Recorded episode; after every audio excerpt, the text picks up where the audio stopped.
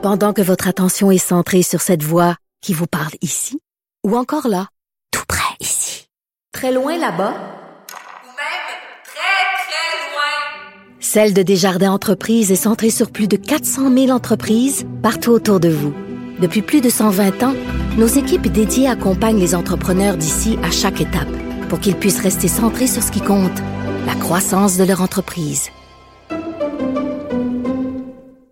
Alors, avant de décortiquer tout ça, parce qu'il s'est passé quand même pas mal d'affaires au cours de ce point de presse, euh, bilan avec Vincent Dessereau avant d'aller aux questions. Oui, euh, c'est bon quand même encore un lourd bilan, beaucoup moins qu'hier évidemment où on avait un changement de de de, de, calcul. Là, ouais, euh, 58 décès quand même qui s'ajoutent. Nous, c'est quand même dans les lourds bilans, là, 688, euh, presque 1000 cas encore, 941 nouveaux cas, donc euh, c'est quand même pas mal. 16 798 cas, hospitalisation plus 58, donc tu à 1076 et deux personnes de moins aux soins intensifs euh, pour 207. Euh, Donc ça, c'est encore sous contrôle dans le milieu de la santé. Évidemment, quand même plusieurs choses euh, annoncées ou surtout expliquées. Je pense, il y en a eu un meilleur pas là, du premier ministre quand même par rapport au CHSLD. Quand même aussi sur le, oui, sur le fait que lui, bon, on va, on va aller à la période de questions. On en reparle tout de suite après. Bonjour. Bonjour.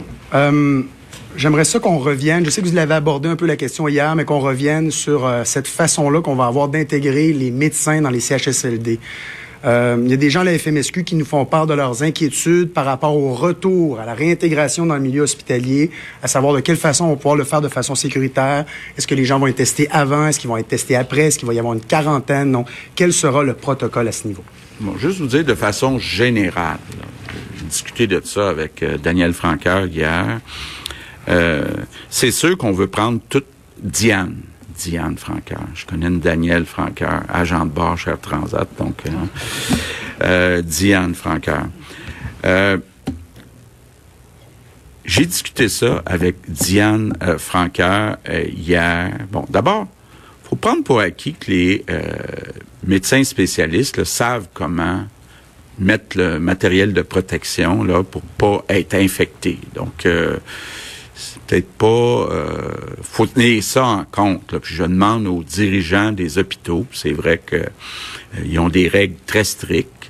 Euh, sept jours avant de revenir, sept jours sans euh, symptômes. D'ailleurs, j'aurais dû laisser cette question-là au docteur Ouda. Vous faites très bien. Mais l'idée, c'est de dire, on veut pas prendre de risques. Donc, si ça prend sept jours avant qu'ils puissent recommencer à travailler dans le cas de Diane à Sainte-Justine, ben ça prendra sept jours. Si c'est pas nécessaire, parce qu'ils ont fait bien attention, ben là, on va se servir de notre jugement, mais j'aurais dû euh, donner cette question-là à un expert. Mais comme je le disais hier, ça va dépendre de l'exposition des personnes. Si sont en milieu il n'y a eu aucune circulation, vous comprendrez que le 7 jours est peut-être pas indiqué, puis ça va dépendre de ce qu'il y a comme besoin dans l'hôpital, etc. Donc, euh, je pense qu'on...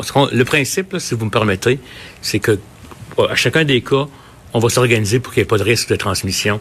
Euh, un, à la fois pour la personne et sa famille, puis deux, euh, pour euh, en, milieu de soins. L'autre question que j'aurais, c'est par rapport au retour en classe. La dernière fois, quand vous avez évoqué la possibilité d'une réouverture des écoles avant le 4 mai, vous disiez que ça devait aller de pair avec la reprise de l'économie. Parce que là, on se retrouve dans une situation où on ouvre des secteurs de l'économie, on ouvre des entreprises, mais les parents peuvent plus compter sur papa, grand-papa et grand-maman pour garder leurs enfants. Et là, sans service de garde et sans école, ça peut devenir difficile. Donc, pourquoi est-ce qu'on a comme oublié tout ce pan-là lorsqu'on disait qu'on va reprendre les activités, qu'on disait que ça va venir aussi avec les services de garde? Pourquoi est-ce qu'on a oublié cette partie-là, on dirait, dans le calcul? Bon, mais euh, assez simple à comprendre. Si on prend une école, une classe, il y a beaucoup de monde dans une classe, c'est plus difficile d'avoir des mesures de distanciation dans une classe que dans une entreprise en général.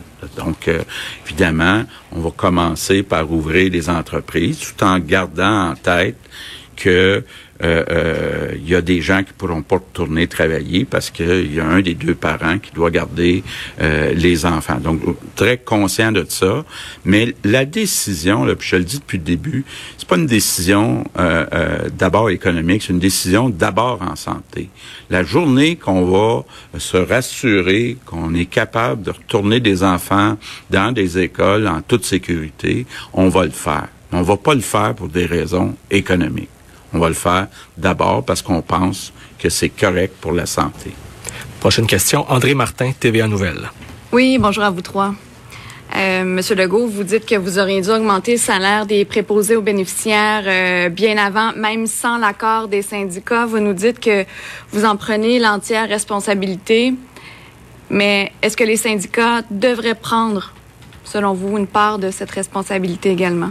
Regardez, moi, je suis ici pour prendre ma part de, responsabilité. Là. On peut tout faire au gouvernement par décret ou par une loi spéciale. Donc, euh, je prends toutes les responsabilités. Une autre question euh, concerne ben, les médecins spécialistes dans les CHSLD. On sait que l'annulation ou le report de chirurgie, euh, notamment en oncologie, ça a causé énormément euh, d'inquiétudes chez les patients. Le stress a vraiment monté d'un cran aussi avec l'annonce de l'envoi de ces médecins spécialistes dans les CHSLD. Je voudrais savoir concrètement là, comment comment ça marche.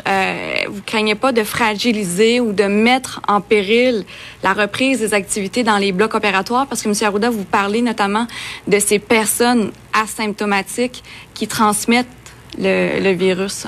Mais de là l'importance euh, de bien bien utiliser les équipements de protection. Puis on sait que les médecins là, euh, ils savent comment utiliser le matériel de protection. Ça, c'est vraiment à la base. Puis, je veux rassurer vraiment par rapport aux gens, par exemple, qui ont un cancer.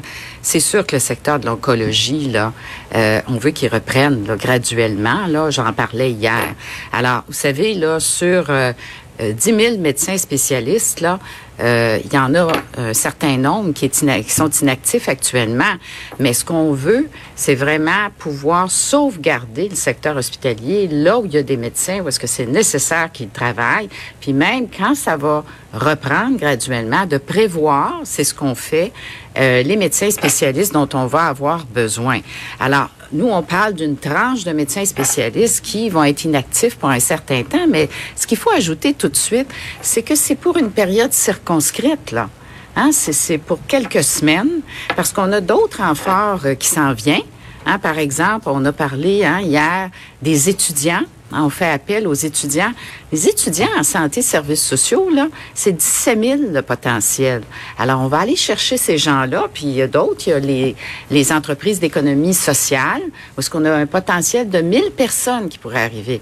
On a parlé de l'armée, 300 personnes aussi, 125, 300 personnes du côté d'une liste là, qu'on a eue euh, euh, du fédéral.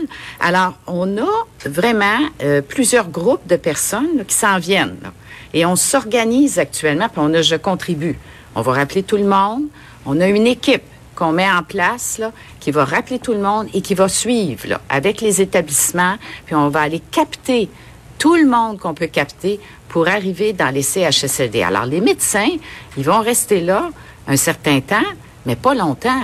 Au moment où on va avoir pris notre euh, vitesse de croisière avec les gens qui entrent, ils vont pouvoir quitter. Alors ça, c'est très important de le dire. C'est une solution à très, très court terme et on s'organise également pour former, former de façon accélérée les personnes qui vont venir nous aider, par exemple au niveau des tâches des préposés aux bénéficiaires.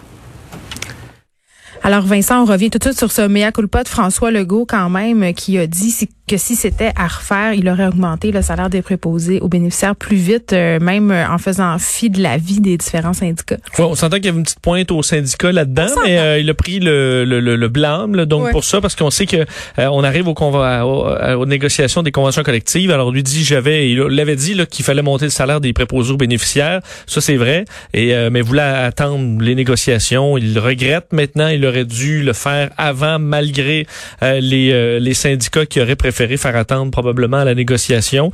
Alors, c'est à refaire, euh, il le ferait différemment. Il euh, faut rappeler que, bon, pour ce qui est des CHSLD, le 1800 personnes absentes euh, maintenant. Euh, d'ailleurs, dans les questionnements, là, ça avait été mal compris et c'était pas clair. Ça, c'est vraiment le cas là, concernant le, le, salaire des médecins spécialistes en CHSLD. Le fameux 211 piastres. Oui, il faut dire que Diane Franqueur elle-même disait ça. Là. Ah Donc, c'est c'est comme ça qu'on l'avait compris et c'est comme ça qu'on nous l'avait dit aussi. Par contre, ça ne s'applique pas euh, l'entente qu'on avait signée, même si c'était la veille de l'annonce, le travail en CHSLD n'est pas inclus dans ce, ce, ce calcul là, du 211 dollars de l'heure. Alors là, pour l'instant, les médecins spécialistes iront travailler, mais on négociera leur salaire pour ces tâches-là, de nourrir, euh, euh, faire le, travail d'infirmière ou de préposé. Euh, ben, on va négocier ce salaire-là plus tard parce que là, on est en situation de crise. Alors, on verra le salaire après. Donc, si je comprends bien, cette entente-là était intervenue avant, puis c'était de l'argent qui était supposé être dédié pour des actes à l'hôpital, mais ça avait rien à voir avec la crise de la COVID. Juste pour qu'on soit clair. Ben, il peut y avoir, il peut y avoir de la COVID parce qu'il y a certains médecins spécialistes qui allaient travailler, par exemple, en urgence. mais c'est du travail davantage de spécialistes ou du moins qui se rapproche du travail de médecin, pas mal mm. plus que préposé aux bénéficiaires. Alors là, on était à des salaires plus élevés. Alors, euh, est-ce que ça ira bien cette négo euh, à suivre? Également sur le je contribue, là, on a beaucoup de nouvelles concernant des gens qui disaient, moi, j'ai pas été rappelé, j'ai des compétences. Euh, François Legault a demandé les chiffres. Il y a eu 52 000 offres sur le site. On en a contacté près de 30 000. Il y a eu 6 700 embauches, 2097 désistements. Donc, des gens qui sont bien intéressés d'aller remplir tout ça, mais une fois qu'on t'appelle, ça te tente un peu moins. Alors, 4 676 travailleurs embauchés, mais François Legault dit qu'on va refaire un deuxième tour. Donc, rappeler les gens, essayer de trouver dans les secteurs où on a besoin des mm. gens qui pourront aller aider. Euh, dans les autres nouvelles, les régions qui sont peu touchées ou la situation est sous contrôle, euh, on va commencer par vous là à rouvrir, par les entreprises, là, pas, pas, pas les écoles encore, mais pour les régions. Ça les gens les écoles. Là. Oui, on le dit à chaque fois là, c'est pas de ça qu'on parle. Non, c'est plus sensible, mais les entreprises, donc dans les régions euh, plus éloignées où il y a très peu de cas, vous allez pouvoir recommencer avant et un appel au champ. Oui, ça, c'est quand même quelque chose. Euh, tu as envie d'aller cueillir des fraises cet été, mon beau Vincent? En fait, je, Paraît que c'est un travail difficile. C'est une belle expérience. C'est ça qu'il a dit. Euh, je l'ai fait pour euh, cueillir des framboises puis des fraises pour me faire un casseau. Là. OK, mais jamais à, des fins commerciales. jamais à des fins commerciales. Euh, J'ai énormément de respect pour ceux qui le font parce que c'est très difficile. Mais, en, ben oui. Euh, et là, mais est-ce que de dire que c'est une belle expérience, ben, j'imagine des pères de... demandent aux chômeurs d'y aller. Euh... C'est ça. On demande aux gens d'aller pour remplacer les travailleurs saisonniers qu'on n'aura peut-être pas. Alors, on ajoute un programme. Mais là, écoute, si tu passes, tu es habitué d'être à ton bureau, mais là, tu es, dans, es dans la merde financièrement. Est-ce que de t'ajouter un 100 dollars par semaine sur le salaire euh, payé au... Qui est déjà famélique, on va se dire. Mais moi, j'ai vu beaucoup de... Moi, j'ai beaucoup d'amis artistes en ce moment, euh, des acteurs, des écrivains, tout ça. Ils font... En ce moment, c'est pas drôle. Là. Ça va pas très bien. Et beaucoup veulent aller travailler au champ. Est-ce qu'on y croit? Est-ce qu'on est dans l'idée romantique du travail au champ ou on est dans le réel? Ça, euh, je ne sais pas trop.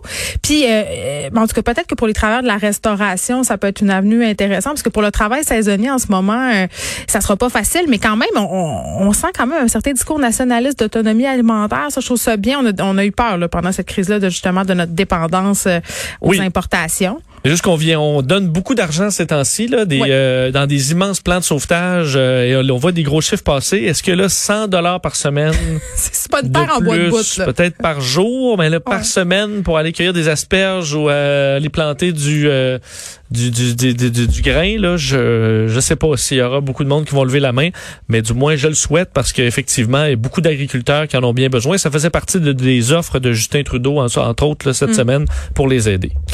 On se retrouve, euh, on te retrouve tantôt, pardon, avec Mario. À plus tard.